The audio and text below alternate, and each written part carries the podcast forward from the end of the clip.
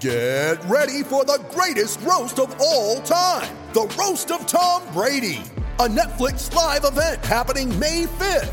Hosted by Kevin Hart, the seven time world champion gets his cleats held to the fire by famous friends and frenemies on an unforgettable night where everything is fair game.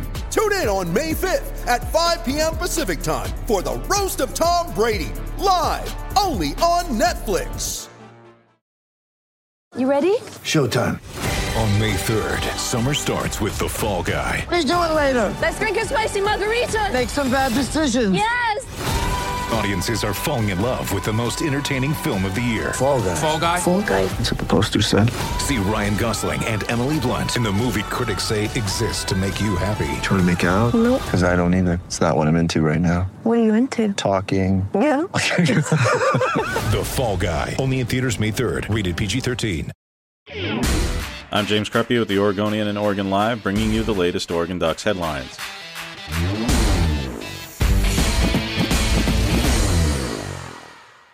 Oregon released its depth chart on Monday, and while most all significant position battles appear to be decided, the quarterback position remains a little bit ambiguous.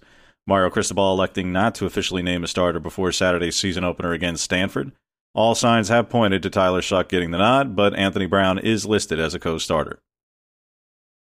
Stanford will be without two of its three best defenders against Oregon.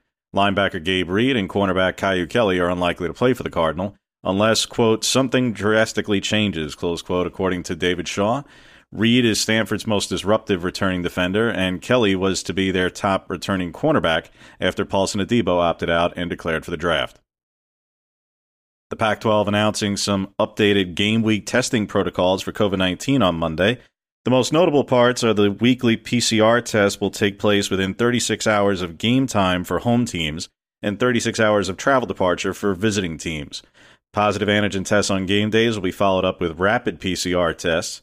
It's unclear if Lane County Public Health, which helped Oregon and Oregon State draft their protocols that require two negative PCR tests from two different labs to be conducted following a positive antigen test, if Lane County Public Health has approved the use of rapid PCR for a player or coach who tests positive via an antigen test to still compete the same day.